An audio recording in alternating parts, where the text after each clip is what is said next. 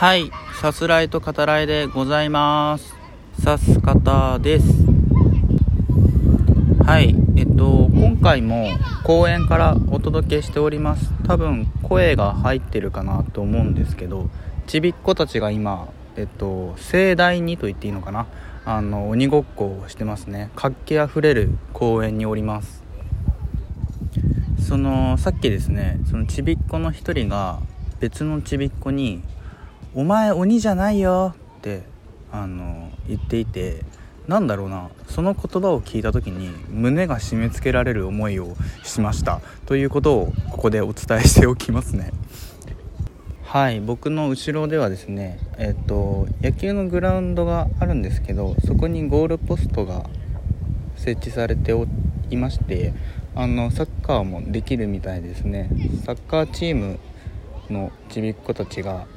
今リフティングをみんなしてるな。うんリフティング僕全然体育の時間もねできなかったなっていうのを思い出しますね。すごい。やっぱリフティングって見た目かっこいいからいいですよね。できるとね。はい。10月に入ってイチョウも色づ完璧にね色づき始めていますね。はい。ということでですね今回はえっとベイスターズでまあタイトルはねつけてると思うんですけど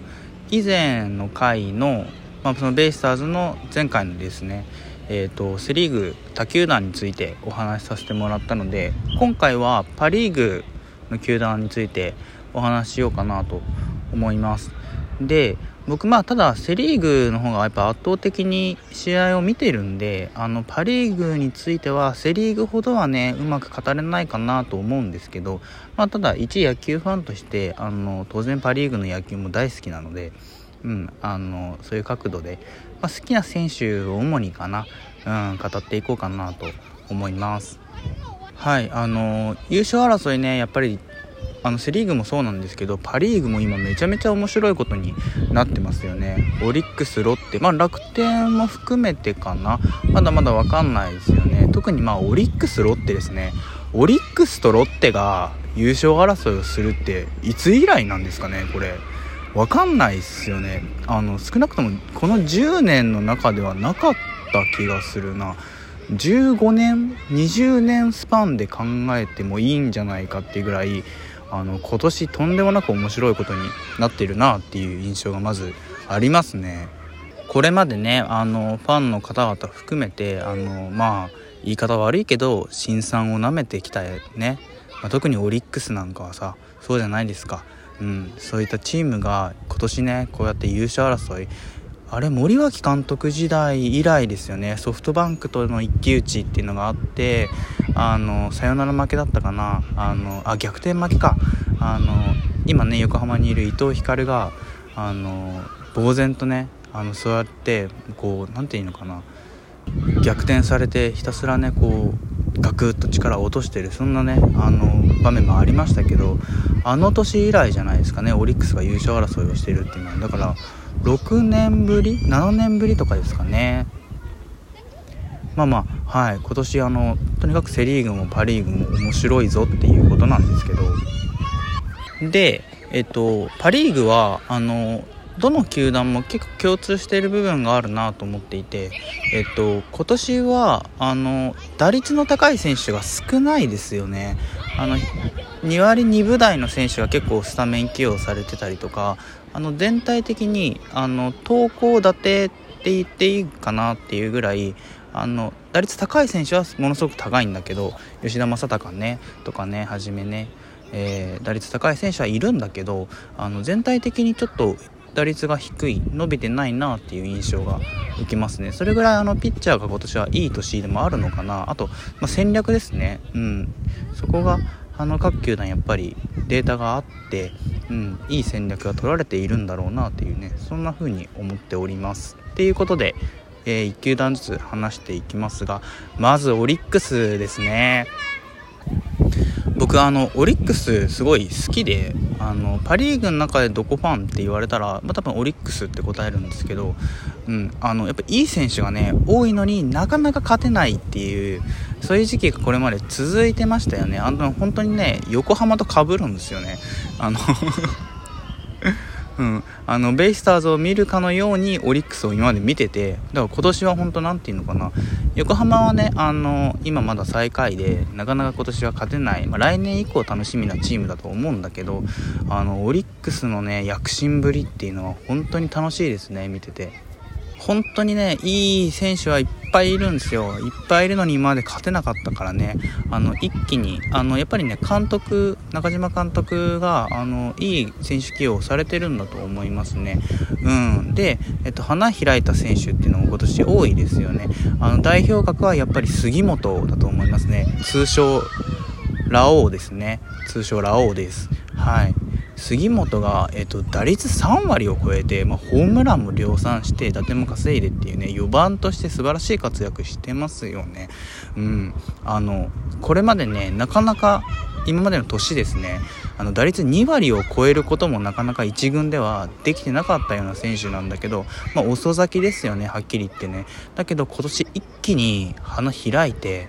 うん。目覚ましい活躍をしているっていうのはずっとね杉本いい選手だなと思ってただけにあのすごく個人的にも嬉しいことですね。ファンの方みんなねこれは本当にあの嬉しいことなんじゃないかなと思いますね。とにかく打率ですよね。打率3割をあの杉本が超えてきてるっていうのがうん一気にこう開花したんだなっていう感じがしますね。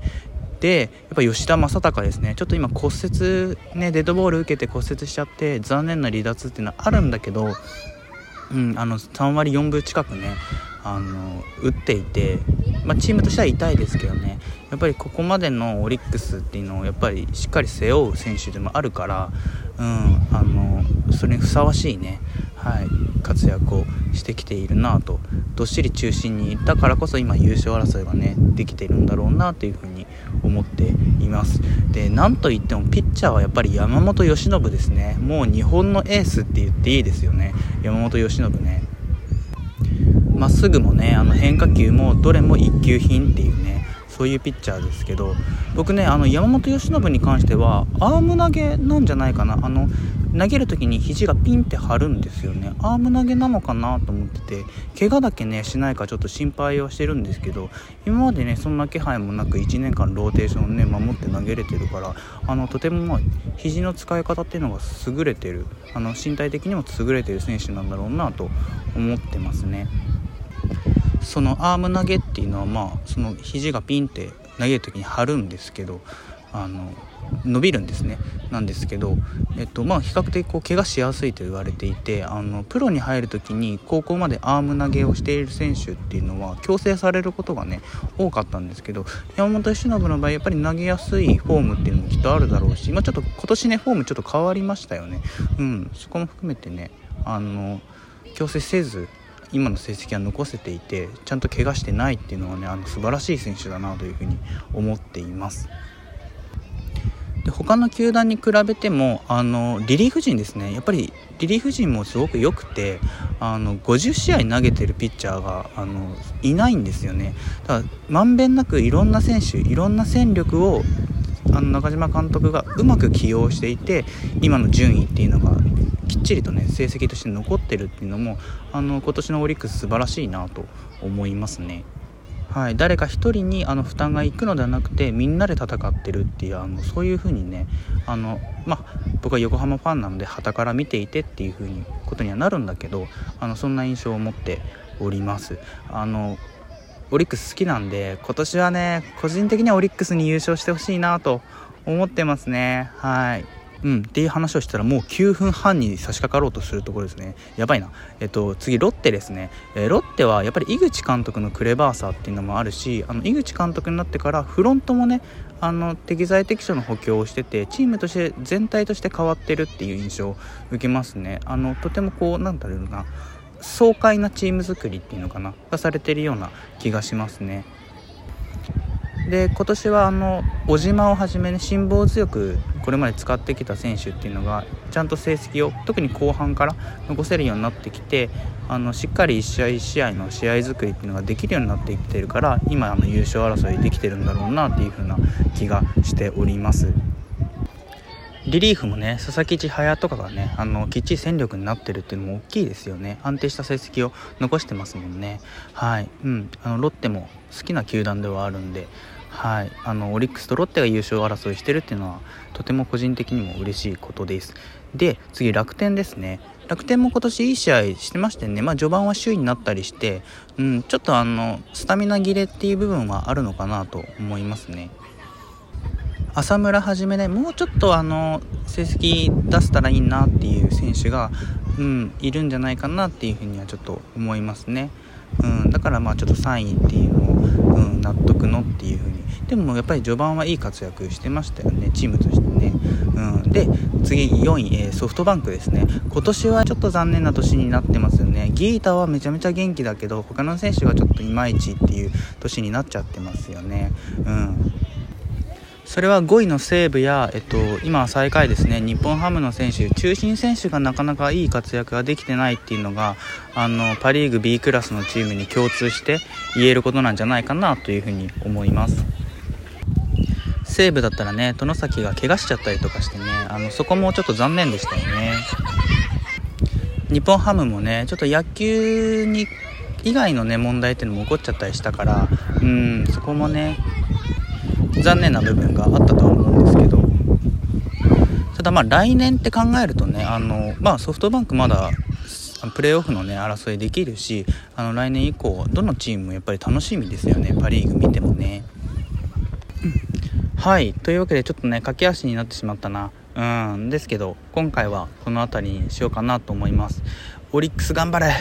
はい。以上です